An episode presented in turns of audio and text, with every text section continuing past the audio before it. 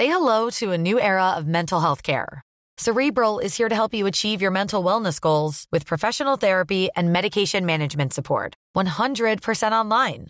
You'll experience the all new Cerebral Way, an innovative approach to mental wellness designed around you. You'll get a personalized treatment plan from a therapist, prescriber, or both in a safe and judgment free space.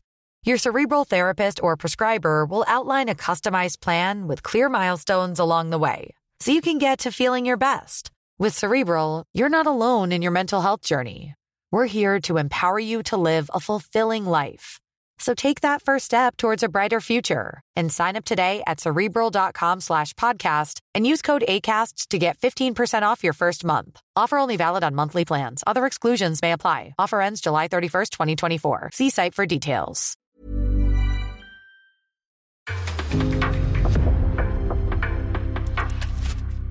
En podcast från Aftonbladet.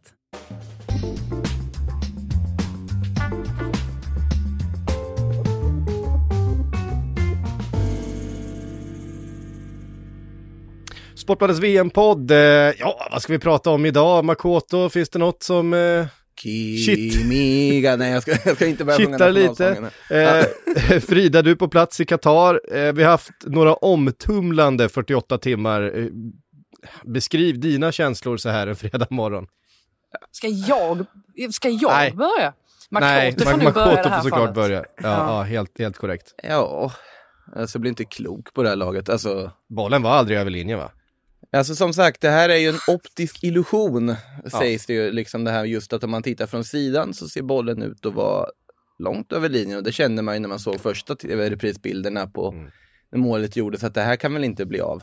Eh, De var väl ute, men det är ju så att det är ju ovanför som det mäts. Mm. Och om det då är en del av bollen som ovanför, rakt ovanför syns att den rör på något sätt linjen, då är den ju fortfarande i spel. Mm. Eh, och utifrån att Fifa har den teknik de har med att mäta hur, huruvida Cristiano Ronaldos kalufs rörde, vidrörde bollen med ett mål eller inte, så har de ju även tekniken för att mäta var bollen över. Ja. Och då kan för sig fråga sig varför tog det så lång tid då?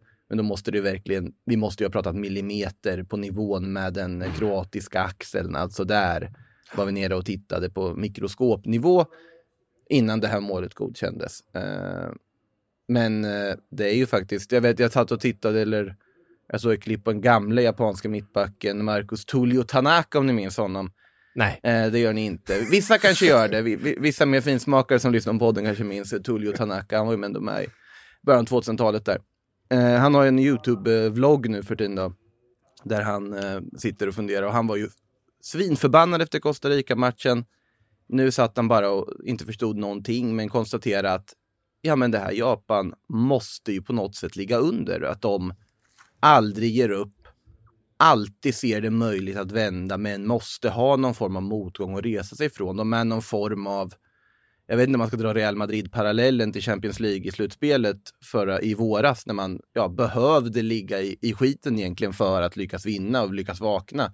Mm. Det är lite den känslan man får av det här Japan bara på ett gruppspel här.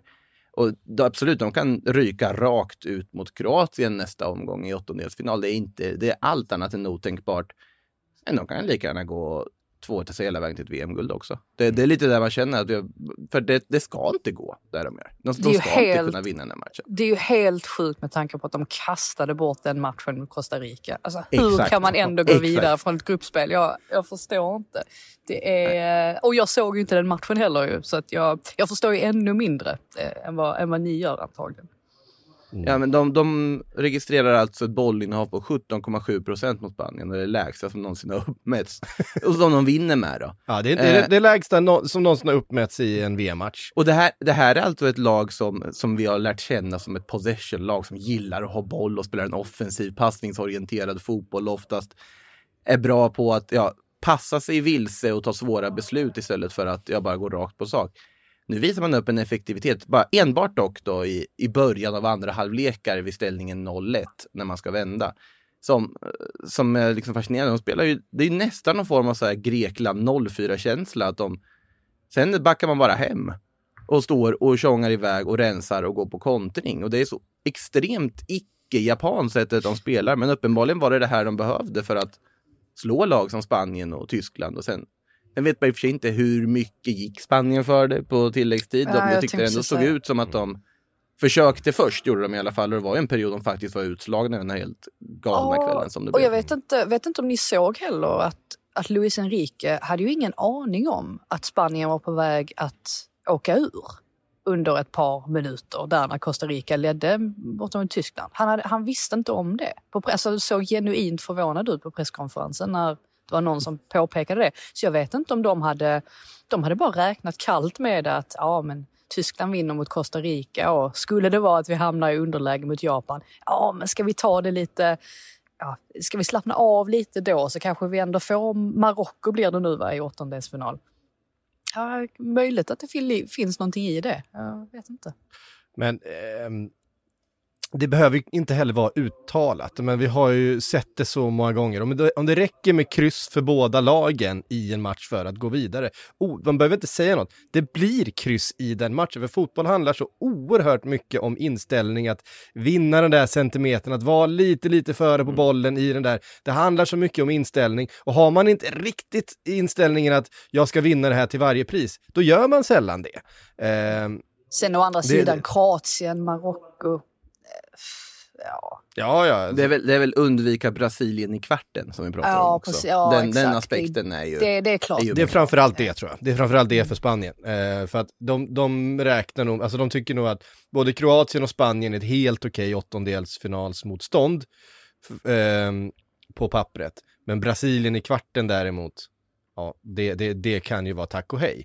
Eh, man vill hellre ha den matchen mot någon av de absolut, absolut största favoriterna eh, i en semifinal eh, och se vart man kan ta det därifrån. Så Men- det, det, tror jag, det tror jag fanns med, de spanska spelarna. Sen tror inte jag Och, på något sätt att och det att vi kunna kan inte slå prata ut tyskarna. läggmatch eller så. Mm. Jag, tror, jag tror inte de mår dåligt av att slå ut tyskarna heller. Nej, det blir av med tyskarna nu istället för att riskera att möta dem i en semifinal. De har mötts en gång. Ehm, Sen är ju problemet med Spanien att det är väldigt svårt att avgöra deras intentioner på hur de spelar. Eh, med alla tanke på att Morata är med så är det svårt att veta om, man, om han missar med flit. Han gjorde ju i och för sig mål. Han gjorde mål, det var ett li- fint mål. Det, det var lite svagt där, så bilden, vad heter det, videon på en japansk uh, supporter som har florerat på sociala medier som går omkring och letar efter Morata. Lite så här, where's Messi? Fast han kör where's Morata och letar i sina fickor. Han gjorde ändå mål.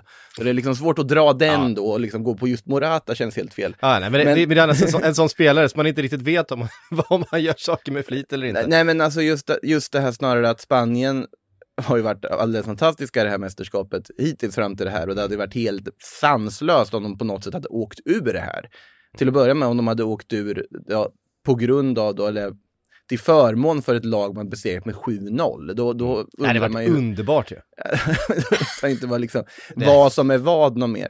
Eh, men också i slutet när de passar runt och letar. Japan ligger ju jättelågt ner, alla i egen box och sen så är det väl jag Mittoma som springer lite själv på Mm. måfå när det kommer någon chansboll. Eh, det är svårt att veta hur mycket Spanien gick för det eller inte med tanke på att deras spel är väldigt tålmodigt i grunden, i alla fall i sådana lägen när de ska försöka luckra upp ett lågstående försvar. Jag tyckte ändå det fanns intentioner att försöka vinna match, eller försöka kvittera. Jag tyckte det syntes. Det fick, fick i alla fall den känslan av att om man själv kände, men lugna er, lugna er, vad, vad håller ni på och dundrar in bollar i straffområdet här för? Liksom? Rulla runt där ute nu, vi är alla nöjda så här. Eh, så att när Costa Rica gjorde sitt 2-1 mål kände jag, nu är det kört.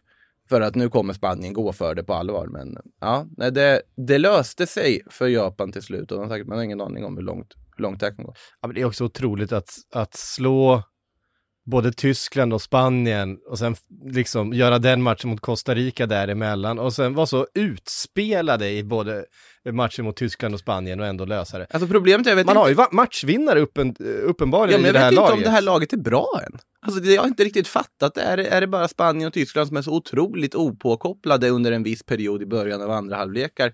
Är Moria så ett geni eller en galning? Jag har fortfarande inte förstått någonting av något. Jag har ingen aning om vilken elva de kommer ställa upp med i åttondelsfinalen. Eller vilken approach de kommer ta till den. Eh, Då är ni i protokollet igen. Ja, han vet jag är bra. Det, det märker man i alla fall. Han tycker jag kliver fram och han sa ju det också. Att det var ett mål som förändrar liv och sen tweetade han också ut, nu går vi för guldet. eh, det, det gillar jag starkt ändå att han, att han gör, att nu, nu, nu är det det som är målet. Före vi går vidare så vill jag att du säger, nu går vi för guldet på japanska. Eller ja, han säger, han säger vi ska vinna guld, men i alla fall. Yusho Suryo. Det var för kort. Du måste... Ja men han sa ju Yusho Suryo. Det var ju det han sa. Vad ska jag... Med typ tre läten. Yusho. Yusho, alltså vinna titeln. Suryo, att göra det liksom. Yusho Suryo. Yusho Suryo. Ah, Ja, det är bra. Sjukt språk. Ja. Ja, Frida, eh, det var sisådär stämning i det tyska laget efter, efter matchen. Bilden på Kai Havertz som, eh, som eh, matchens lirare är ju fenomenal. Otroligt. Det, det, det är ju en av mästerskapets bästa bilder så här långt. Den slår ju Kevin De Bruynes man of the match-bild med Mm. hästlängder faktiskt. Ja, sponsorerna ska ha sitt så att säga. Då får man snällt eh, ställa upp även fast man har eh, kraschat ur VM. Eh, Ja, jag, jag vet inte ens. Det ska ju sägas att den här, även om det blev så att resultatet i Japan-Spanien blev direkt avgörande för tyskarnas framtid då, så var ju den här matchen i sig också helt galen från början till slut. Just det här med att tyskarna kliver ut, de tar ledningen efter tio minuter, Gnabry eh, nickar in den gjorde han va? Eh, så att jag inte minns helt fel.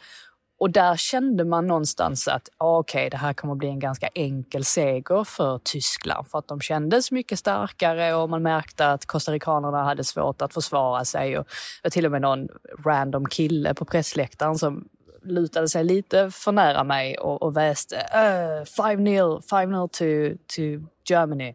Och jag bara, ja, fair enough, det kanske det blir. Det, det kändes som att det möjligt kunde bli så. Men konstigt nog, och jag det ska sägas att jag har varit på Costa Rica ganska mycket och har kallat det här för hela VMs möjligt, möjligtvis sämsta lag ihop med några andra starka kandidater.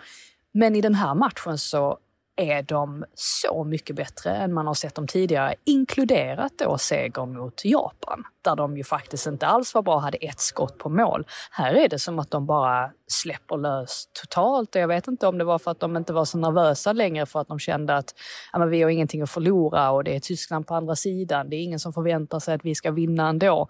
Eh, de, de gör en jättebra match rakt igenom och tar ju till slut ledningen också då väldigt oväntat där i, ja, med, med 20 minuter kvar. Och där kände man ju att eh, där började det bli eh, jobbigt för de tyska supportrarna. Ja, man hörde ingen tysk supporter på läktarna. Det var bara Costa, Costa Rica. Och dels då hade man ju de autentiska fansen som liksom sjöng på spanska. Och sen alla andra då, oavsett vad, de är väl katarier kanske eller vad, vad de nu än är, de bara skanderade Costa Rica. Alltså det var ingen på Tysklands sida, så jag märkte inte ens när Kai Havertz reducerade.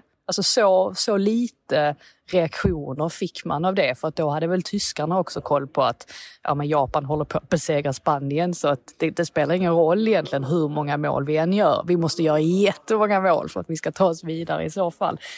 Och sen gick ju slutsignalen och det såg ut som att alla spelarna hade koll på att man inte var vidare direkt. Att det på något sätt hade spridit sig för att det var, det var begravningsstämning. Det var begravningsstämning i mixade zonen efteråt också. Förutom när Müller kom, han har väl gjort sitt nu i landslaget, sa han typ rakt ut i, i, eh, i Han mixade har ju också zonen. vunnit den här turneringen en gång, vilket ju man kan tänka sig, en sån som Kai Havertz har ju inte gjort det. Han har ju... eh, Var han född Nej. när de vann? Men sen, sen när Müller var på väg därifrån, eh, givetvis så kliver det fram eh, tre tyska journalister då som eh, dels vill att han ska signera deras tröjor och eh, sen tog de selfies. Och, ja. Eh, ja, det, det, det är sånt man kanske inte riktigt vill se i en mixad zon, men det säger väl någonting om hans Proffsigt. storhet också. Eh, ja, som, som, ty, som tysk Och- fotbollsspelare. men och två det- fiaskon i rad. Ja, och det säger ju någonting om att han också är liksom klar. De behöver inte förhålla sig neutralt till honom längre för att det här var hans eh, sista föreställning på just den här scenen. Man, man vill tro att det finns en sån tanke, absolut, det låter som en förmildrande omständighet, men överlag så jag, jag vet att från när jag var på Atletico Madrid, Juventus här i International Champions Cup, eller vad det heter, den här försäsongsgrejen som var för, när det var här i Stockholm för tre år sedan, då noterade jag att det spelar ingen roll hur, hur aktiv du är i karriären, visst kommer man kommer man har ta jag- selfies och sånt där med folk. Eh, Har jag inte berättat om detta i podden? Det har jag kanske inte. Just alltså, ja, men de, de värsta lagen eller vad man säger, det är ju typ Brasilien och Argentina och, och Portugal. Det är ju där det är där alla vill ta selfies och ja, mm. särskilt när Messi och Ronaldo går igenom för de stannar ju aldrig. Då, då ska liksom alla tränga sig fram och ha en, ha en bild med dem även fast de jobbar som journalister. Och det har blivit ett, ett sånt stort problem att Fifa har börjat sätta upp eh, skyltar och så där det står att nu får absolut inte ta selfies med spelarna. Och till och med säkerhetsvakter som har ryckt vissas akkrediteringar eller tagit bild av dem. Så jag antar att det har liksom blivit några konsekvenser av det. Så det var därför jag var så förvånad över att se det här förekomma. Men å andra sidan var det ingen säkerhetsvakt och det var säkert för att de tänkte att ja, ja, men tyska journalister gör inte sånt i alla fall. Men se där, det gjorde de. Mm. Ja. För övrigt den här eh, intervjun med, eh, eller bilden med Kai Havertz, eh, fick mig att tänka på den gamla intervjun, eller gamla och gamla från förra vintern med Egyptens målvakt Gabaski direkt efter straffläggningen mot eh, Senegal, där han blev man of the match och ska stå och, och, och, så säga tack till sponsorn och tårarna bara rinner. Men det var en konstig intervju också, de ja, det, det är en, det är en, det är, ro, roligaste intervjun. Eh, ja, det var också för att eh, den som intervjuade var väldigt glad för hans skull. Är det, du är man of the match, du är reservmålvakt har kommit in, vilken alltså fantastisk det, det, det, hade, det hade varit jätteroligt om man också bara, ja det här är ju svinkul och bara gått, uh, kört på på dessa. Men, uh, jag kan säga, gå på YouTube och så söker ni Gabaski interview så får ni se något väldigt roligt. Uh. det är från Afri Afrikanska mästerskapet förra, förra vintern. Men om man återgår till fotbollen här, alltså, jag håller helt med din analys Frida just om Costa Rica. Alltså att de, alltså först känner man att de kommer att förlora det här med 10-0. Att de är så underlägsna. Och i första halvlek, det var väl någon situation de hade där när de kom fyra mot två och jag vet inte vart Joel Campbell var på väg i alla fall i det här läget i slutet av eh, första halvleken. när Han bara springer fullkomligt vilse och runt i cirklar istället och bara allt rinner ut och man känner att det kommer inte få någon hjälp härifrån. Sen så händer det någonting med det. Jag vet inte om det är tysk naivitet som bjuder in Costa Rica i matchen, men de tar vara på lägena. De kommer tillbaka och som sagt, de tar dem vidare eh, innan Kai Havertz kliver in i handlingarna. Eh, nej, det är en jättefin match och de gör ett överlag med den här matchen i åtanke och segern mot Japan så har de gjort ett fint VM också utifrån deras förutsättningar. Eh, går ju inte att säga detsamma om Tyskland där.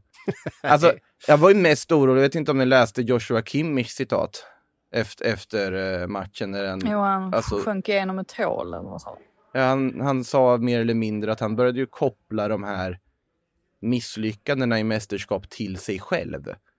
Och ungefär att jag, innan jag kom in så gick vi till semifinal varje år.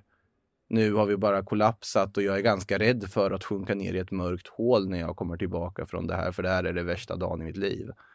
Uh, jag blev genuint orolig och hoppas att folk ser till, de som är nära och kära till Joshua Kimmich hänger med och ser till att liksom få honom på bättre humör. För det var väldigt sorgligt att läsa det. Att han kopplade till sig själv en av Tysklands absolut bästa spelare som inte ska ska liksom klandras och lynchas för den här, det här uttåget på så vis. Men det var oroväckande citat.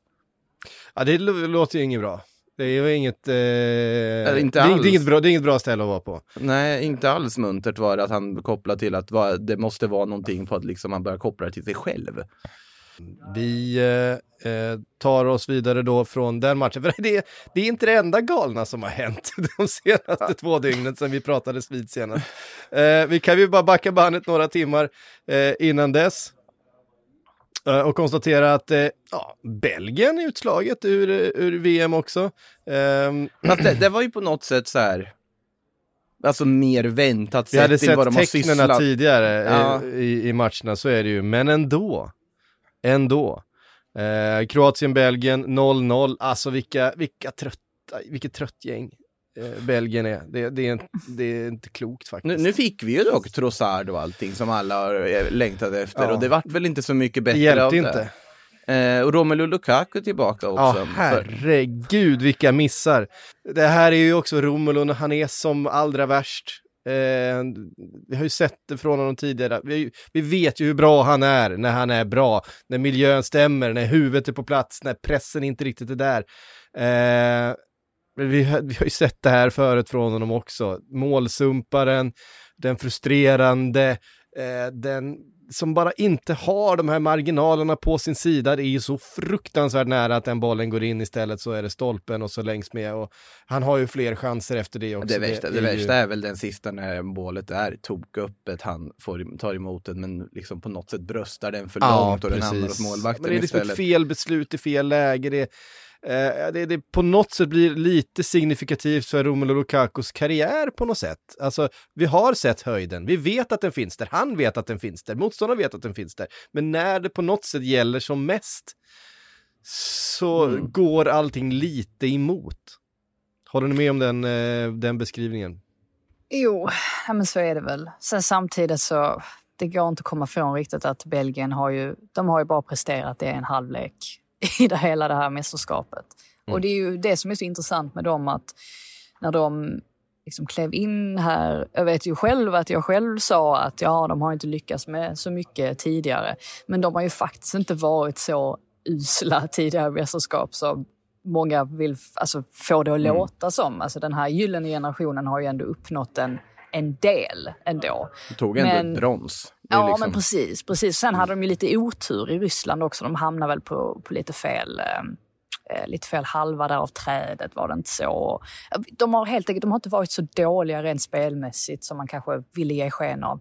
Men det här mästerskapet har de ju faktiskt varit det. Alltså de har ju bara förlitat sig på att slå långbollar. De har inte riktigt haft någon spets. Som, alltså, jag menar, Michi Batshuayi i, i, i all ära, men han är ju inte riktigt någon någon eh, toppspelare på, på det sättet. Alltså jag tycker nästan att man har kunnat se att De Bruyne har varit lite irriterad på honom. Och, och just det där med irritation, det har ju också spridit sig i det belgiska lägret och man har ju i stort sett snackat skit om varandra i, i media och de olika lagdelarna emellan. Så att, ja, det här har ju blivit helt fel bara för, eh, för Belgien från början till slut. Och, ja, det är väl kanske rätt då att Martinez, jag tycker att han har gjort ett, ett bra jobb totalt sett. Men i det här mästerskapet så har han eh, definitivt gått helt snett.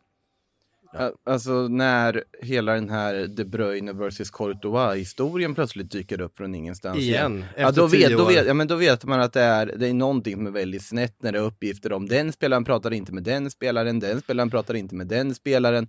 Nej, men det har ju, alltså, vi, alltså jag, jag minns i alla fall när den här historien först eh, rapporterades om, när det Ja. hände när båda spelade U21-landslaget för Belgien. Det är ju ett gammalt triangeldrama de här Ja. två spelarna emellan som av, verkar ha hängt med under alla de här åren. Och det är klart att det är ju kanske liksom lagets två största stjärnor. Eh, det, det, det, det hjälper ju inte. Nej, och det, det är lätt att säga så här, ja men uh, gå vidare från det där nu, det är gammalt groll, men det, det får ju de två avgöra för det, det är liksom ingenting för oss att säga. Jag trodde Men- verkligen att det, att det var någonting tro- de hade lagt bakom Ja, det sig, trodde men jag att det också. bubblar upp nu igen. Jag vet inte ifall det, ifall det stämmer eller inte, Ja, men, men eh, jag, vi minns ju historien när det rullades, för då ville de ju inte vara på samma landslagssamling, de kunde inte prata med varandra och var ju då delar utav den här gyllene generationen som var på väg upp. Då var de ju bara i Mm. 20-årsåldern båda två. Är de lika gamla? Typ, ja men det skiljer Typ, något, något, något i- år. Ja. Eh, och, och de var liksom de här up and coming precis bakom Eden Hazard som redan hade slagit igenom och Vincent Kompani och de här och man såg att eh, eh, och, och det var ett trassel eh, där och då. Ehm, det var väl ungefär där när- Kevin De Bruyne fortfarande spelade i Chelsea. Nej, men det var väl runt 2013 där, eller vad det var som, som det där var igång som mest, eller hände då. Mm. Eh, nej, oavsett vad det handlar om så är det ju tydligt som, eh, som Frida var inne på också att de, de pratar ju skit om varandra i media. De liksom hugger på varandra och har debatter via media mot varandra. Och det är ju inte ett tecken på ett fungerande omklädningsrum. Det de har gjort på planen är inte ett tecken på ett fungerande landslag. Eh, nu tycker jag, om man bortser från då att Lukaku bränner de här lägena, jag tycker genuint synd om honom för det är så mycket marginaler och sånt där. Jag förstår frustrationen och, och tårarna efter. Han var ju helt otröstlig efter och även förbannad när han ja, slog sönder eh, avbytarbåset där också. Eh, Ganska bra högerkrok han delade ut där mot eh, plexiglasskivan. Ja, det, det får man säga. Det, alltid någonting. Eh, nej, men alltså man förstår ju han, man lider med hans eh, inhopp också, liksom inte kunnat få spela under, på grund av varit skadad och inte kunnat de- delta och när han väl gör det så blir det så här. Jag tycker ändå Belgien visar någon form av intention i den halvleken när de ändå kommer till de här lägena. Absolut, men de, de vaknar på något sätt för sent. De gör det och dessutom mot Kroatien som jag tycker de har egentligen inte heller imponerat jättemycket. Absolut, man utnyttjar ett eh, naivt eh, Kanada i den här matchen som i princip då säkrar avancemanget för dem. Man vinner stort mot, mot Kanada när Kramaric gör två mål och så vidare. Här, de skapar lägen. tycker Luka Modric kan köra sin bästa match i turneringen också när han, han, han är alldeles, alldeles bra. briljant i den här matchen. Mm. Eh, fun- lyfter sig mot bra motstånd så att säga, men matchen de hade innan där mot uh, Marocko var ju bara att glömma för uh, Kroatiens del och jag tycker inte de har glimrat, men det viktigaste för dem var ju att ta sig vidare här och det har de gjort nu också. Mm. Uh, och det känns väl ändå rättvist sett till hur ja, Belgien har imploderat. Mm. Och Kroatien får då möta Spanien i... Eh, nej, det får de inte alls. De får möta Japan. De får möta Japan i, i åttondelsfinal och det eh, borde de kunna lösa. Eh, det är nog en, en lottning de är rätt eh, glada över. De hade eh, gärna inte mött Spanien tror jag. Eh, alltså om det är någonting som Kroatien fortfarande har, eh, det är ju ett av VMs äldsta lag, ska sägas. Det finns ju framförallt i backlinjen inte, de har ju Guardiol som ju också var magisk var igår. Eh, utan, utan de där eh, tacklingarna i slutet av matchen så, så På- förlorade den här matchen. Han la på någon nolla på sin prislapp där. Ja, han, är en, han är en briljant fotbollsspelare. Men i övrigt så är, det, ju- så är det ju ganska gammalt. Men det de har är ju att de har fantastiskt fina centrala mittfältare. Eh, men just mot Spanien så känns det som att det är ändå en mittfältskamp som de kanske inte vinner. Eh, Jag tror nog ändå att uh, Luka Modric skulle nog kunna avväpna, han, han har varit med förr och skulle kunna hantera det där mittfältet och det gäller ju samma med Kovacic och Brozovic, de, de vet nog vad de håller på med så det hade nog varit jämnt skägg i den kampen tror jag. Eh, mot Jag det tror inte- hela barcelonska mittfältet. Ja, Jag tror inte vi ska läsa in så jättemycket i Spaniens förlust mot Japan. Jag tror fortfarande, alltså, Vi- jag menar Fra- Frankrike, in någonting i den tycker jag. Frankrike förlorade mot, eh, mot Marocko, visserligen med ett alltså, väldigt, Tunisien. väldigt starkt... Eh, Tunisien, sorry. Eh, visserligen mot ett väldigt, väldigt alltså, ett uppenbart B-lag, men jag menar, det, sånt, där, sånt där händer ju eh, på något Ja. sätt. Och Spanien kände sig nog ganska trygga i att de skulle gå vidare, även om de inte var vidare under typ ja, tre minuter. Tio minuter. Tio minuter. Och om Ja. inte annat så är det en väckarklocka för dem. Ja. Alltså det, jag tycker de ser fortfarande Ja, ut som... här, härifrån finns det ju inget annat än gasen i botten ju. Det är ju det som är, det är det som man uppskattar med det här skiftet från det här gruppspelet. Att man får den här, man får de här matcherna, framförallt från de bästa lagen, att, att komma igång, man hittar sina former, man kan rotera lite spelare, det är ju okej att kryssa en match eller, eller, eller sådär. Man går vidare och sen härifrån så är det ju liksom, nu ska allting bara sitta.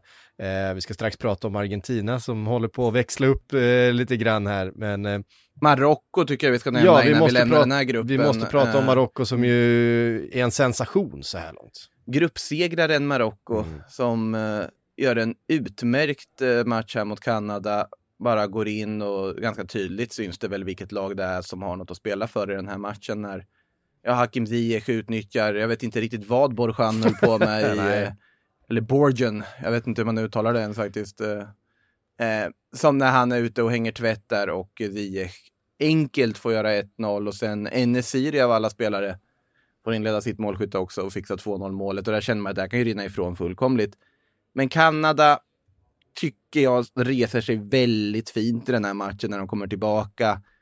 Får in reduceringen via ja, touch på marockanspelare Aguerd som får självmålet tror jag, West Ham nyförvärvet där som ställer Bono. Och sen har man ganska goda bud på ett, en kvitteringsmål också och det är tydligt att Kanada verkligen bara körde för det för att kanske få med sig en poäng ändå. Eh, nu fick de ju inte det i slutändan, men eh, Kanada var roliga att se, får vi väl säga, men de höll inte riktigt måttet helt enkelt på den Alltså, här de- nivån. De har ju haft otur också. Jag tänker på den matchen Ja. mot Belgien där de Verkligen. skulle ha minst fått med sig en poäng. Så det, Mm. jag kan ändå känna det. 4-0 i halvtid.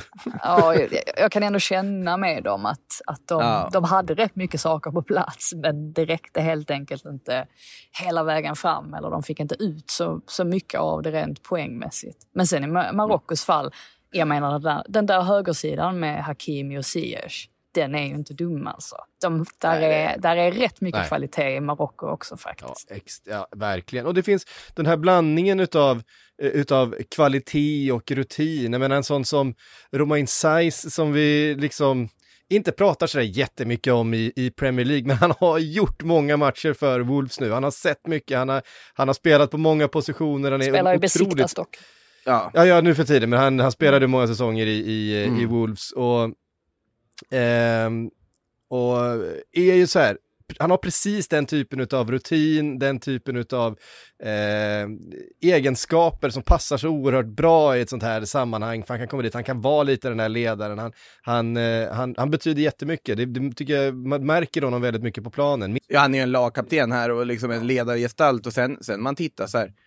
Alltså man, man har sett en, en supersensation att Marocko vinner gruppen. Absolut, de vinner gruppen är en sensation. Jag tycker inte att det är en jättesensation egentligen att de går vidare. Jag vet att jag tippade dem att gå vidare inför också ska sägas, men alltså man tittar på spel, spelare, alltså spelare för spelare på den truppen. Bono, ordinarie målvakt i Sevilla, du har en backlinje med Hakimi, Saiz, Aguerd, Madraoui och då pratar vi klubbadress Mm. PSG, ja nu mer Besiktas, West Ham, Bayern München. Vi har Sofian Amrabat som kopplades till Tottenham och så vidare tidigare, så Fiorentina mittfältaren på, centralt som varit strålande i det här mästerskapet också. Hakim Ziyech som sagt, Enesiri i Sevilla. Eh, Bofall har varit med förr. Alltså det, det är ju jättebra lag de har. Bofall har varit med för. Ja, Ja, han har några säsonger i Southampton. så Ja, men alltså det, det, är- det är är en bra, fin- det är en- ett bra lag. Så sen, det- sen det är väldigt bra en lag. överraskning såklart att de, de övertrumfar Belgien-Kroatien här. Såklart det är så. Eh, men de är absolut att räkna med. Sen tror jag väl såklart, de kommer nog få det svårt mot Spanien. Eh, men där, där har vi också, det är ju grannländer, även om det är lite sund Ja, emellan. Gi- Gi- Gibraltar-derbyt. Derby eh, de la Gibraltar, Ja. eh, så att, eh, eller Gibraltarsund. då. Så att, eh, den, den blir väldigt intressant tycker jag, den, den drabbningen Mm. eh, på många sätt. Och jag tror att Marocko kommer ju komma helt taggad till det nu när de har tagit sig vidare också första gången. Det är ju jättehäftigt och de, de förtjänar det verkligen sett hur de har hanterat det här gruppspelet. Verkligen. Vi ska ta en liten paus, få några ord från våra sponsorer. När vi kommer tillbaka så ska vi såklart prata Argentina, Frankrike, Tunisien, Danmark, Australien och allt det som hände i onsdags.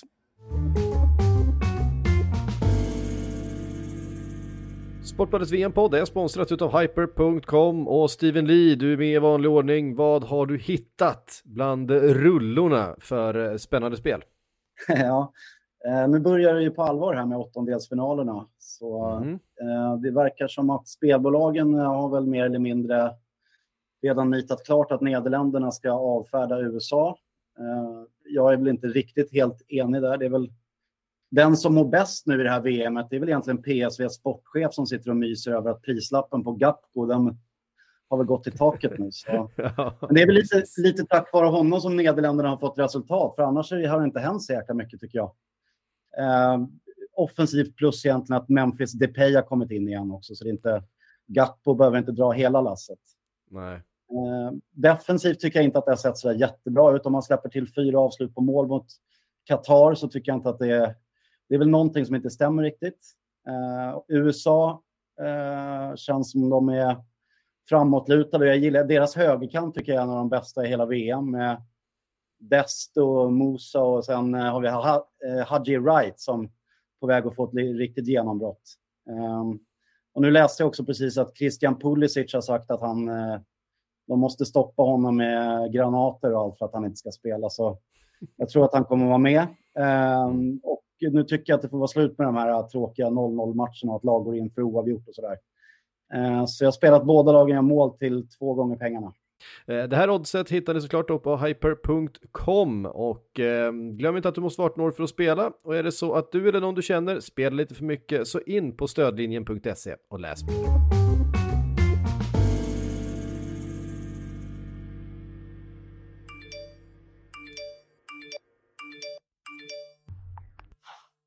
Sms kan vara jobbiga, men det kan också vara ett sätt att göra skillnad. Gå med i Amnestys sms-nätverk alert där du kan skapa förändring direkt från din telefon. Det kostar ingenting och tar mindre än en minut. Det är superlätt att gå med. Bara smsa alert till 72990. Smsa alert till 72990. Ja hörde ni, eh, det var eh, dramatiskt igår, det var också dramatiskt i förrgår. Eh, Danmark, Frida, utslagna av Australien. Det här Australien med liksom semiproffs i laget. Alltså, du har startspelare hämtade från den japanska andra ligan. En målvakt som inte ens tar, första spaden i FC Köpenhamn. Eh, det, som det... är den kändaste spelaren i laget fast han är andra keeper i FC Köpenhamn. vad, vad, ja. vad, är det de, vad är det de har ställt till med Australien? Ja, det är, helt, det är helt otroligt. Jag tyckte på förhand att Australien, sett till truppen och vad de hade presterat, alltså på vilket sätt de tog sig till VM, vilket inte alls var självklart. Det var inte, det var direkt spikrakt. Nej, det var inte spikrakt. Och med, med allt det i åtanke så tänkte jag att Australien är turneringens sämsta lag. Mm. För då tänkte man att Qatar, värdnationen, överpresterar alltid, eller vanligtvis så gör de det. Och de hade ju dessutom legat i läger i flera månader med varandra. Så just därför mm. kände man att Australien, det här är inget bra lag. Men de har verkligen överträffat ens förväntningar med råge. Vilket eh, Nej, men vil, vil, vilken inställning först och främst skulle man vilja mm. säga. För att de, de, är inte speciellt bra egentligen. De är väldigt begränsade men de spelar väldigt mycket till sina styrkor och de vet hur de ska nyttja sina styrkor. Det är att ligga väldigt välorganiserat och vara eh, försiktiga men också inte vara rädda för att gå framåt om vartannat. En, en grej som jag tycker har stuckit ut i alla deras matcher, jag vet inte om det är en uttalad strategi de har eller att det är en uttalad strategi, strategi från Arnold. Men det känns som att de under ja, men matchens 15-20 första minuter att de ligger ganska så högt ändå att de till och med går ner på en trebackslinje och så trycker upp Beige då på vänsterkanten. Mm. Och sen efter 20 minuter, oavsett om de har gjort ett mål eller om de inte har lyckats, så retirerar de. Och så lägger de sig i sin fyrbackslinje igen och så ligger de så välorganiserade och bara väntar på en ny chans att kunna trycka upp och möjligtvis få in det där segermålet. Och här mot Danmark fick de ju vänta väldigt länge ändå. Sen var det ju en jättefin omställning där, där ja, men allting bara klickade. Det var nästan så att det gick i slow motion när Lecky, när han kom där med, med bollen och bara skulle, skulle lägga in den. Alltså bollen rullade så långsamt in i Vad är det för försvarsspel? Vad är det för försvarsspel? Ja, sen vet jag ju inte om det är så att det var, alltså Julman, vi, vi vet att han gillar att eh, byta. Han gillar att utnyttja alla sina byten. Han gjorde det för mycket i EM förra sommaren tyckte jag i alla fall. Jag tyckte att han gjorde bytena mot England alldeles för tidigt. Här gör han ju också tre väldigt snabba byten. Alltså direkt efter halvtid så sätter han in Alexander Berg istället för Christensen och sen så ytterligare ett par minuter senare så sätter han in Dolberg och Damsgaard. Och det skulle inte förvåna mig för att målet kommer ju en minut efter det här dubbelbytet och det skulle inte förvåna mig om det bidrar också, att det blir lite sådär, eh, ja men ni vet hur det är när man byter två spelare, att man kanske inte riktigt kommer på plats än. Så att det, det är möjligt att det också inverkade, men Julmans största problem har ju varit att han inte har haft någon striker. Han har inte vetat mm. vem hans mm. striker är. Alltså han spelar med eh, Braithwaite i, i den här matchen. Han har spelat med Cornelius, han har spelat med Dolberg. Eh, det blir på något sätt ett problem för att det, då spelar det ingen roll att Danmark har mycket boll och sådär och att, de, att det känns som att de kontrollerar matchen något sånär för att ja, eh, kommer man liksom aldrig till avslut då kan ju en sån här grej dyka upp då som att Australien får den här omställningen och rullar in ett mål. Så att all, all cred till eh, Australien, absolut. Danmark, det är ju ett fiasko med eh, tanke på vilka förväntningar vi hade på dem inför mästerskapet och att gruppen ju faktiskt var överkomlig. Det är klart att de inte ska sluta sist. Det är en drömlottning på förhand för Danmark, det är det ju. Och som sagt Australien, Eh, jag har i alla fall skärmat av dem jättemycket med tanke på, som sagt, det är ett otroligt begränsat lag, men eh, oj vad de kämpar, sliter, deras inställning. Eh, det, är det är några nya favoritspelare man har lärt känna här i Sotar i försvaret som jag tycker har varit helt briljant. Aaron Mui som fått någon form av renässans från ingenstans och varit också helt briljant. Mitchell Duke såklart, han spelar trots allt i den japanska andra ligan och det stöttar man ju något enormt också och en väldigt nyttig forwardstyp.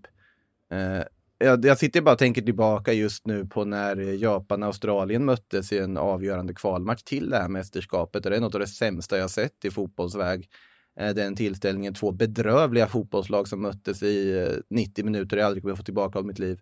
Givetvis avgjordes det av att Kaoru Mittoma byttes in och eh, avgjorde för Japan. Det är ju samma sak då i kvalet också. Eh, då tänkte man inte att de här två lagen skulle kunna spela en VM-åttondelsfinal. Men ja, här sitter vi och Australien ska göra det och Japan ska också göra det. Eh, jag tycker all heder till Australien, men sen för Danmarks del. Jag håller med om att alltså Dolberg var, är för blek och för intetsägande som anfallare tycker jag överlag. Cornelius hade sin chans men var bara fullkomligt övertänd mot Frankrike och skulle mycket väl kunna haft ett rött innan han byttes ut i paus för att han ja, tog ett gult och var nära flera gula. Brathwaite är en helt annan typ av spelare. Det är inte riktigt den här alltså, spjutspetsen på det här sättet. Sen tycker jag väl att han är den som kan vara ganska nöjdast med sina insatser av, av de danska niorna överlag i det här mästerskapet. Men det har ju varit ett jätteproblem för dem och det är ett jättefiasko på alla sätt och vis. Eh, jag kände väl själv personligen, det är väldigt lätt att sitta här och säga det nu, men att det fanns nästan en övertro på Danmark inför den här turneringen. Folk pratade om att de skulle gå till kvartsfinal och semifinal och allt möjligt. Man stirrar sig blind på vad de gjorde i ett Nations League-uppehåll som jag inte tycker vi ska dra några som helst slutsatser av med tanke på att det skedde när alla spelare var extremt slitna. Det, kast, det klämdes in i en redan smäckad kalender på jag tycker de skulle ställt in Nations League 2022. Det är ju, det är ju min eh, liksom, fasta åsikt här. Men jag tyckte vi drog för mycket slutsatser från det, från den där segern mot Frankrike och så vidare. Även om jag tycker Danmark överskattades ganska rejält inför det här mästerskapet så är det ju ett jättefiasko. Jag hade absolut inte kunnat se framför mig att de skulle åka ur i den här gruppen. Nej, Jag trodde i alla fall att de skulle gå vidare något steg. Alltså det hade man väl, hade man väl tänkt sig. För som sagt, De den hade, ju, gruppen... de hade ju en perfekt Ja. lottning även vidare. Ja. Alltså, faktiskt. Att, nej, det, är, det är makalöst att, de, Men det är att faktiskt- vi sitter I den matchen mot Australien är faktiskt ingen spelare som är särskilt bra alltså, i Danmark. Det är ju Lundström möjligtvis som ser ganska pigg ut. Skov, Skov är kommer ingen- till lite lägen, men alltså det vill Va- sig inte varken, varken skov eller skov eh, lyckas ju. De byter ut en skov och sätter in en annan. Det eh, blev skoskav istället. Herregud. Vi fick också eh, med oss eh, Argentina, precis som vi hade förväntat oss. Vänta, nu byter vi grupp här. Ja, vi, vi kan väl Eh, konstatera att sta, ha med- starkt av Tunisien kan vi väl säga. De, de möter det mest B-betonade elva man har sett Mm. i en, eh, i en så här tredje gruppspelsmatch kanske. Frankrike, de Det- kastar om allt. Eh, det man kan lyfta därifrån är att Eduardo Camavinga i sin VM-debut och unge Madrid-mittfältaren har skolats om till vänsterback från ingenstans under träningsläget här i och med att Lucas Hernandez blev skadad. Han får ju chansen som just vänsterback. Han har aldrig spelat vänsterback förut. Han är bäst på plan. Eh, Det, man det, kan, det är ja. värt det. Ja, det, det man kan lyfta också är ju hela den här Benjamin Pavard-historien då. Att han Det här spelade, kan man absolut göra. spelade ju i premiären mot Australien och så stod han väl framförallt för ett jättestort misstag. Och eh, det gjorde då att han bänkades i nästkommande match. Och eh, så tänkte man väl att ja, men här borde han väl vara tillbaka om man nu ska mönstra reserverna. Men det var han inte. Då eh, var det Axel Disasi som fick eh, göra sin eh, premiär. Eller premiär, han fick göra sin, sin debut heter det Ja, precis. som högerback då, vilket ju eh, inte är hans eh, normala position. Han är mittback. Så att det säger ju att det finns en eh, del friktion i Frankrike också. Det är inte helt coolt. Ja, det har, det, alltså spelarna har ju, varit, har ju uppenbarligen, eller enligt, enligt uppgifter, varit eh, kritiska mot Pavards inställning och hans spel i premiären. Eh, ja, det verkar vara lite rutten stämning även i det franska landslaget. Det är ju inte första gången eh, som det har varit dålig stämning i just det landslaget, men eh, ändå förvånande med tanke på eh, att Benzema inte är där. Eh, det, Ja, men de det, ska- Benze- ska- Benzemas ande är ju där. Ja. Alltså, vilar, vilar som en dålig stämning över det här laget Det också. Nej, jag ju- vet inte, det, det jag läste om den här situationen så kändes det ganska hårt mot, eh, mot Benjamin eh, Pavard. Eh, Ja, man vet, inte, man vet inte riktigt. Alltså, Deschamps var ju också väldigt eh, svävande i sitt svar där på varför eh, Pavard spelade. Alltså, han ville inte gå in på om det var fysiskt eller psykiskt, vilket också är, är märkligt. Alltså, då undrar man vad är det egentligen som har hänt. sägs ju att det är Osman Dembélé som har varit allra mest kritisk mot Pavard och att eh, Pavard backas upp då av de lite mer rutinerade spelarna som Lloris och, och Giroud. Eh, också kul detalj med Dem Dembele är att eh, på någon presskonferens här så togs det upp att eh, Dembele är livrädd för alla katter som stryker runt på eh, Dohas gator. Här är otroligt mycket katter. Alltså det, jag Han är ser så säkert, jävla konstig. jag, jag, jag ser Man säkert gillar Osman Dembélé så Ja, mycket. jag ser säkert 50 katter när jag liksom bara går från metron Ja. hem till hotellet. Så väldigt många. Dröm. Eh, Man har ju hört om att folk kan vara rädd för hundar, men att vara rädd för katter, det, Jo, det, men Ja, det men är en grej. Kattrattlar är en grej. Men eh, ja, och det Ah, förvånar okej. mig inte att Osman Dembélé är rädd för katter ändå. Eh, på något sätt. Det, Fick man in den Ja. detaljen också? Vä- väldigt bra att du gjorde det där faktiskt. Uh, du fick in den detaljen tyckte jag. Det var en viktig detalj i, i mysteriet som är Osman Dembélé. Uh, angående det här med Benzema måste man ju nämna det, det jag åsyftade var just att det har kommit uppgifter i Spanien om att han egentligen nu är spelredo. Och grejen är ju att han är ju inte struken ur truppen. Han har åkt ifrån samlingen men han är inte struken ur truppen och anledningen till det sägs ju vara att om Frankrike nu skulle gå så långt som att de vinner VM-guld, då kommer de få 26 medaljer. Och Deschamps har låtit Benzema vara kvar i truppen för att han ska få ett VM-guld ifall de nu går hela vägen. Eh, det är nästan lite Cristiano Ronaldo-varning över alltihopa. Att just, att just, Ja. Han får vara kvar i truppen för att få ett guld eh, till CVt. Men att Benzema då teoretiskt sett skulle kunna åka tillbaka till samlingen och vara va med nu i slutspelet. Men att det då ska vara upp till Didier Deschamps om han vill det eller inte. Eh, så att det kan hända mer, mer skojiga saker i Frankrike på så vis också. Med, med gruppdynamiken där. För övrigt, är det inte en fransk grej att vara rädd för katter? Var inte Napoleon rädd för katter? Nu Nu, ska du vi, nu, säger är det, nu är det långt mellan Dembélé och Napoleon i och för sig. Men eh, jag vet inte, det, det är någonting som, eh, som klingar i bakhuvudet. Kan vara. Ehm, Lite kan vara mesigt så. dock. Ja, det, det får man verkligen. Eh, det får man Att verkligen ka- katter är mer oberäkneliga. Jag gillar katter, men de är väldigt mycket mer oberäkneliga än hundar. Säger så. Alltså, det är de ju inte. är de ju. Ja men vadå, alltså hu- hundar, hundar är ju så att om du, om du har en hund, den kommer ju liksom lyssna på allt du säger och liksom stötta. Den, de är inte en anledning att vara rädd för, på om de inte är så här jättestora hundar absolut, som inte har någon pli på. Men katter överlag, de, de lever i sitt eget liv. De, de bestämmer över sig själva på ett helt annat sätt och en helt annan Jo, men en katt, kan ju inte, en katt kan ju inte ta livet av dig. Det är väl en ganska Nej. stor skillnad. Exakt, det är en stor, det, det, det, det det, är faktiskt en, en, för det- mig också en avgörande Det beror på hur skillnad. stor katt det är. De, de, de kan klösa ut ögonen på det, men... men Ja, det är alltså, väl en anledning att vara rädd eller? Ja, men alltså. Ja. Vad det spårade. Nu går vi vidare. Ja, nu, vi går vidare till grupp C. Eh, Jag vet inte om vi hittar några katter där, men vi hittar ett Argentina som har börjat växla upp. Det Varför här drog var inte jag en Elgato Frances liknelse? Ja, fortsätt, fortsätt. Ja. Ehm, Argentina 2, Polen 0.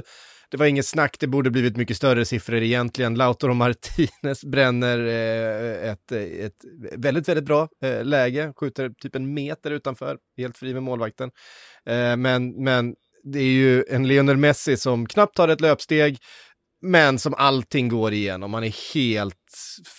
Han är, han är väldigt, väldigt bra på fotboll, Lionel Messi. Eh, om det är någon som inte har eh, fått med sig det, att bara titta på honom på planen. Han knallar runt, han tar inga löp, han pressar ingenting. Men när bollen landar vid fötterna på honom, på honom så är det som att han har en, han har en, en förståelse, han har en blick eh, och han har en fot som väger upp för allt det. För att allting, jag menar hur många gånger som han hittar in där bakom Matty Cash med den där eh, bollen över mot Acuna i första. De, de visste inte hur de skulle hantera eh, de där passningarna från Messi hela tiden, bara styrde spelet fram och tillbaka. Var bara ett strå smartare än alla andra på planen och, och Argentina visar ju här att ah, det finns rätt mycket kvalitet i det här laget även förutom eh, Lionel Messi. McAllister. Ja, ska, Escaloni han ändrade ju till, eller, till en 4-3-3 här ju med, med Messi då som falsk nia och Alvarez till vänster. Men det är ju rätt så med slående. betoning på falsk på Messi. ja, precis. det var en extremt falsk nia. Och sen så Fernandes då som faktiskt alltså, spelar väldigt djupt, alltså nästan som en tredje mittback ibland. Eh, och sen så har de ju på något sätt hittat den här balansen då med McAllister och De Paul också. Så att, eller De Paul, nu säger jag som engelsmännen gör, De Paul. eh, Nej, så att, där känner man ju på något sätt att Argentina har tagit steg, att de kanske hittat nu liksom den, här, den här balansen som krävs för att de ska få ut så mycket som möjligt av sitt material. Sen med det sagt så, jag tycker att Polen eh, är inte ett jättebra lag. De var inte jättebra mot Saudiarabien, eh, trots att de fick med sig eh, fick med sig segern där eh, till slut. Lewandowski blir väldigt isolerad i den här matchen och det blir ju på något sätt Szczesny igen som blir centralfiguren precis som mot eh, Saudiarabien och han gör ju en, en återigen en helt fantastisk match men eh, det är svårt att hålla Argentina från att göra mål när de är så här eh, mycket bättre än vad, än vad Polen var. Ja, alltså Argentina har 23 avslut i den här matchen. Polen har 4, 0 på mål. Eh, nej men alltså Szczesny är ju turneringens målvakt hittills. Han är gruppspelets eh, främsta målvakt. Det råder ingen tvekan om den saken i alla fall. Ja, räddningarna han gör på Messi straff är Ja, det- inte dåliga alltså. Ja, och sen, sen- måste vi också konstatera att det där var väl inte straff kanske om man hade fått Nej, rätt vinklar. Det Eh, var, det var en väldigt billig straff. den, Men straff olika, blev det. Och, eh, ja, så olika beroende på vem man pratar med. Alltså Fifa backar ju upp beslutet och tycker att det var helt, eh, helt rätt. Eh, är definitivt eh, straff. Men jag håller ju med. Jag tycker inte heller att det, det är straff. Men det är alltså, konstigt det att vi man kan också- se det så olika. Han fick ju fel vinklar att titta på om man ska utgå från det vi såg i tv-sändningen i alla fall när han skulle gå ut och titta på VAR-bilderna för det var en annan vinkel man ser väldigt tydligt att det inte är straff. Jag kan förstå att han tar den på något sätt ändå ur de vinklarna han fick serverade eller som vi fick serverade där då i, i situationen men jag tyckte ändå inte det var straff. Eh, oavsett så räddade Kerstin den så det spelar ingen roll och vi fick anledning att hylla honom mer. ja. Eh, det jag inte förstår i det här är hur Polen kan ha så lågt självförtroende. Nu var de inte bra. Absolut, de skapade ingenting i den här matchen. Men att de har så lågt självförtroende att de känner att det bästa sättet för oss att ta oss vidare i det här läget är att bara hålla det här resultatet och inte ta några ytterligare gula kort. Eh, och det lyckades. Ja, det gjorde det, men jag tror inte de såg vad som pågick i den andra matchen. För jag kan säga så här att de, om, jag vet inte, Mohamed Alovais, målvakten i Saudiarabien, han borde adlas i Polen. För alltså det han höll på med, det var svettigt kan jag säga i slutet där när Mexiko tryckte på. Mexiko som verkligen fick alltså, ja, effekt efter att ha varit ja, ganska bedrövliga i två matcher innan det. Eh, offensiv kraft, det var, det var full fart framåt, det var tryck mot motståndarna. De gjorde ju två mål, hade jättemånga bud på ett tredje, men Alovais tycker jag storspelade i målet igen, som precis som man gjorde mot Argentina. Också en kandidat till gruppspelets eh, främste målvakt skulle jag vilja säga. Eh, och sen den här allmänna förvirringen som dök upp, och även i Mexiko som jag reagerade på när Saudiarabien reducerar på tilläggstiden. Och alla bara, ja det var över då, då var det klart. Nej det var det inte. Mexiko behövde fortfarande vara ett mål till. Det gjorde ingen skillnad. Mexiko skulle hämtat bollen i eget mål och sprungit till, eh, till liksom avsparken. För att de behövde fortfarande bara ett mål för att då gå vidare på fler gjorda mål än vad eh, Polen hade. Så att det var ett väldigt vågat spel av Polen att bara förlita sig på att Arlovaj skulle fortsätta hålla tätt där. De hade, inget, de hade ingen, ingen möjlighet att göra någonting annat. Argentina var ju så dominanta i den här matchen. Jag tyckte att balansen som du var inne på Frida med 4-3-3 var väldigt mycket bättre. Eh, också Julian Alvarez var väldigt, väldigt bra. Eh, Acuna bombade upp på vänsterkanten. Han spelade ju nästan forward eh, i perioder, vänsterback som han, som han är. Ehm, Så kallad wingback. Ja, ja men det, han blev ju det med tanke på att Fernandes klev ner, att de Mm. nästan blev en trebackslinje eh, i anfallet och Acuna kunde trycka så högt upp. Mm. Eh, McAllister kunde då eh, fylla på och spela ganska nära Lionel Messi, spela på de här lite eh, mindre ytorna. Eh, samma sak, eh, Rodrigo de Paul eh, kunde också eh, vara ganska nära Messi. Di Maria utmanade så som han är så bra på eh, konstant. Eh, det här kändes som det Argentina som faktiskt kan slå vilket lag som helst. Eh, Jag, jag har fortfarande lite, lite tvivel kring vad de har sysslat med. Men som sagt, nu är de vidare. Mm. De har Australien i åttondelsfinal. Ja. Eh, efter det så får de Nederländerna eller USA. Alltså vägen till semifinal känns utifrån vad vi sett hittills ändå ganska överkomlig. Mm. Men det var också, och sen så tyckte jag, skulle jag säga det, det var också ett Argentina som verkligen klev in i den här matchen. Det var ett högre tempo, det var mer aggressivitet, det var, Mm. eh, det, det, var ett, det var ett lag som inser att nu börjar det närma sig, nu börjar det bli på allvar och då, då växlade man verkligen upp en nivå eh, jämfört med fram, framförallt den där andra halvleken mot Saudiarabien som var helt bedrövlig. Eh, men man är till, på ja. något sätt, poletten har trillat ner lite grann, det var så det kändes. Det ska tilläggas att Scaloni han skiftade ju sen till en 4-4-1-1 också. Så att eh, de, eh, ja, de har lite S i rockärmen ändå, Argentina. Mm. Eh, Men jag håller med, jag är också lite reserverad inför, inför hur bra de faktiskt är. För att som sagt, Polen är inte ett jättebra motstånd. Så att eh, det ska bli spännande att se Argentina mot ja, ett, ett starkare lag helt enkelt. För att då får man ju verkligen svar på hur, hur pass bra de egentligen är. Mm. Alltså drömmen är ju, nu, nu hoppas man kanske på för mycket, men det man vill se som hade varit otroligt häftigt att få bevittna är ju om mot förmodan Australien kan liksom hålla sig genom 90 minuter via en förlängning till en straffläggning. Arnold gör samma sak som han gjorde i playoffet mot Peru, byter ut Matt Ryan, tar in Andrew Redmayne, 30 år, och se honom dansa runt där på mållinjen mot Lionel Messi. Eh, Messi som en gång myntade citatet “Baila ahora” till Jeremina när de hade den där straffläggningen i Copa America. Det mötet, Redmayne versus Messi, det, det drömmer jag om. Men det, det är kanske att drömma om för mycket. Ja, är det, eh, det var två eh, eh, riktigt händelserika dagar. Vi får se, vi har en, eh, två grupper kvar att spela ju eh, i eh, kväll.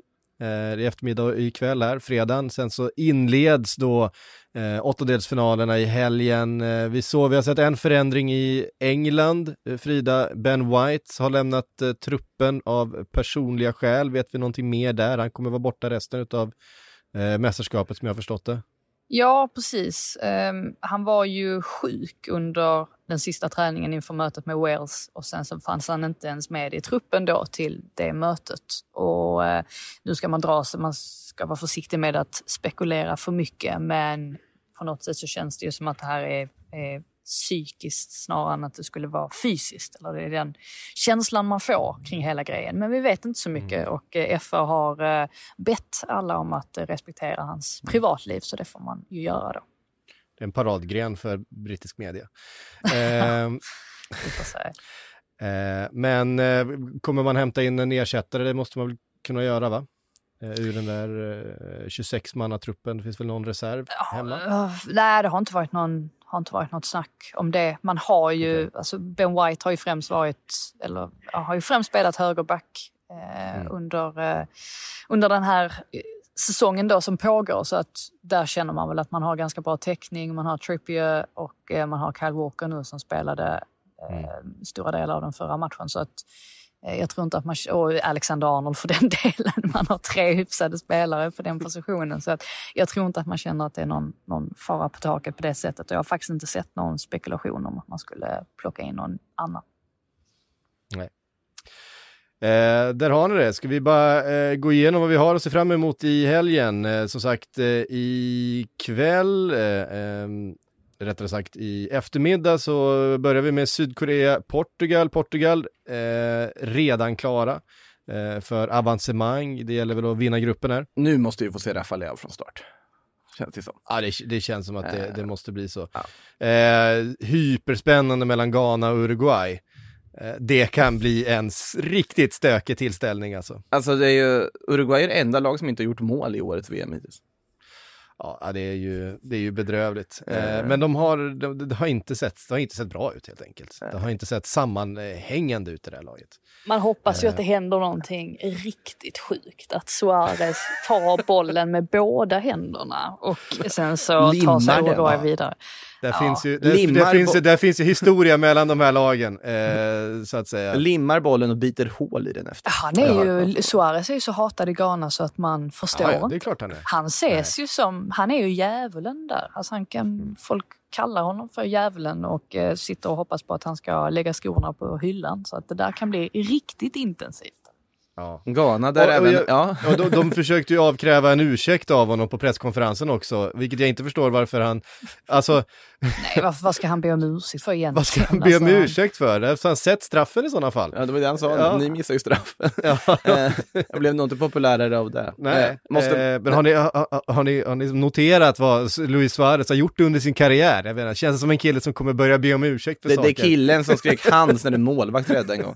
Eh, Han tog till det- och med upp eh, Chiellini också på presskonferensen. Eh, li, lite oväntat. Nej, men han nämnde bara i förbifarten att ja, men jag och Chiellini vi har, eh, vi har mött varandra liksom liksom efter, eh, efter det här som hände då. Det är ju rätt roligt att han behöver inte ens förklara vad det var som hände 2014. Alla, alla vet eh, vad han gjorde med sina, sina tänder. Så att, Ja. eh, nej, han är en eh, han är en rolig prick den där Luis Suarez, men jag vet inte om man gillar honom eller om man bara är så här, "Ah, vad är det för fel på dig? det, det, han är ju bara fascinerande. Alltså jag, jag tycker Ja. att det är en sån där spelare, lite som Diego Costa, som man lär sig uppskatta med åren lite. Alltså, Ja. alltså att man... Sen verkar ju Diego Costa så genuint eh, galen även utanför planen. Alltså han verkar ju ha, ha, ha fler skruvar lös. Luis Suarez, Luis Suarez är ju framförallt, så fort det kommer till tävlingssammanhang, då blir han ju nästan ännu värre. Eh, Annars känner ju bara en mysfarbror som går omkring Ja. och dricker mat överallt. Det är ju det enda Luis Suarez gör annars. Och dyker upp i Gerard Romeros Twitch-kanal typ. Det, det, det är vad Luis Suarez gör annars på fritiden. ja, han, han är också så här oerhört uppskattad av alla sina lagkamrater, han är Han väldigt... verkar vara eh, jättemysig människa. Ja, men precis. Alltså när, när Coutinho lämnade Liverpool och flyttade ner till Barcelona, då var det Luis Suarez, hade ju fixat allting, han hade fixat tillfälligt boende, bjöd in till middag när han kom, alltså du vet, han är, han är väldigt så här, social och härlig, och så fort hela visslan blåser igång så blir han fullständigt dum i huvudet. Eh, det, det, är bara fascinerande. På tal, Eh, på och tal, det kommer han vara ikväll också. Jag vet inte för han kommer starta, jag tror inte att han kommer starta den här matchen, men han kommer komma han in. kan nog starta. Kanske. Eh, oavsett så kommer han spela och det kom, något galet kommer hända. Ja men det har vi sagt om Uruguay i två matcher nu och, det, och nu, nu är det upp till bevis, nu måste de visa det här. Nu måste de visa att de är Uruguay, annars så kommer de ryka rakt ut ur den här turneringen och jag skulle vara väldigt besviken i alla fall över det. Eh, Så nu hoppas jag att Uruguay visar varför, varför vi tycker om Uruguay så mycket. Och det, det är inte alla som tycker om den stilen kanske, men jag hoppas att de visar den viljan som de inte har haft innan i alla fall. Ja, men jag tänker att en sån här Daniel Amartey eller något eh, kliver in och, och bara så bryter benet på Luis Suarez, då blir han ju helgonförklarad hemma. Ja, jo, men alltså... Ja, kanske han dyker upp i, i vad heter det, budgetdebatten i det ghananska parlamentet istället för Harry Maguire. Det, är, också ett roligt klipp om ni inte, om ni inte har sett det. När en, en eh, ghanansk politiker kallar en annan ghanansk politiker för den ekonomiske Maguire. Den som får allting att bara rasa. Gör självmål. Ja, precis. Ja, det, är- det, det är Otroligt. väldigt, väldigt roligt. Hörde ni, vi har en fullspäckad helg att se fram emot. Eh, Sportbladets VM-podd är tillbaks på måndag igen. Då ska vi knyta ihop allting det som händer härifrån nu fram tills då. Eh, och så, Vi spelar alltså in då innan Japans match mot Kroatien. vi spelar in innan Japans match mot Kroatien, så vi kommer få en, en Makoto som pratar lite mindre än, än normalt, för att eh, då, då, då kommer Det vara alla, nervös. det kanske alla mår bra nervös stämning här inne. Ja, du, har, du har haft fel eh, På om, allt. Om, om Japan den här... Eh, Fel om Japan har jag haft, men det har vi nog alla haft, höll jag på att säga. Eh, jag har haft fel om mycket i det här mästerskapet. Och det är som med skärmen med ett VM, man Ja. vet aldrig vad som Vi får se händer. ifall Uruguay kan, kan rädda eh, allas vår heder eh, när det kommer till tippande eh, ikväll här. Eh, just det, ska säga det, vi har ju också då Kamerun, Brasilien och Serbien, Schweiz där... På eh, Serbien, på tal om ett lag som har lite interna stridigheter, eh, kan man väl lugnt konstatera där också. mm. Eh, där det är nu pågående påstådda otrohetsaffärer som rör till det lite. Eh, vi, vi ska inte gå in för det här. På det. Det, det, om ni vill läsa om Dusan Vlahovic ska ni hitta det på sajten. Ja. Eh, Brasilien som då redan är klara för avancemang, eh, skulle vi någon som helst, alltså en märklig omständighet kunna tappa den där första platsen till Schweiz, det kommer de inte göra. Eh, däremot så kan det bli spännande om eh, den där andra platsen, om det är så att eh, Brasilien slår av på takten och, och eh, Kamerun eh, börjar ösa in mål. Eh, Eller om Serbien kliver ut och, och gör jobbet och vinner mot eh, Schweiz. Så Ja, att, för eh, min del får Brasilien gärna sluta tvåa så att, man, att de inte dyker upp i en kvartsfinal där sen. Möjligtvis. Ja, just det. det är sant. Hur som helst, eh, vi samlar ihop allt det på måndag morgon. Fram till dess så önskar vi trevlig helg.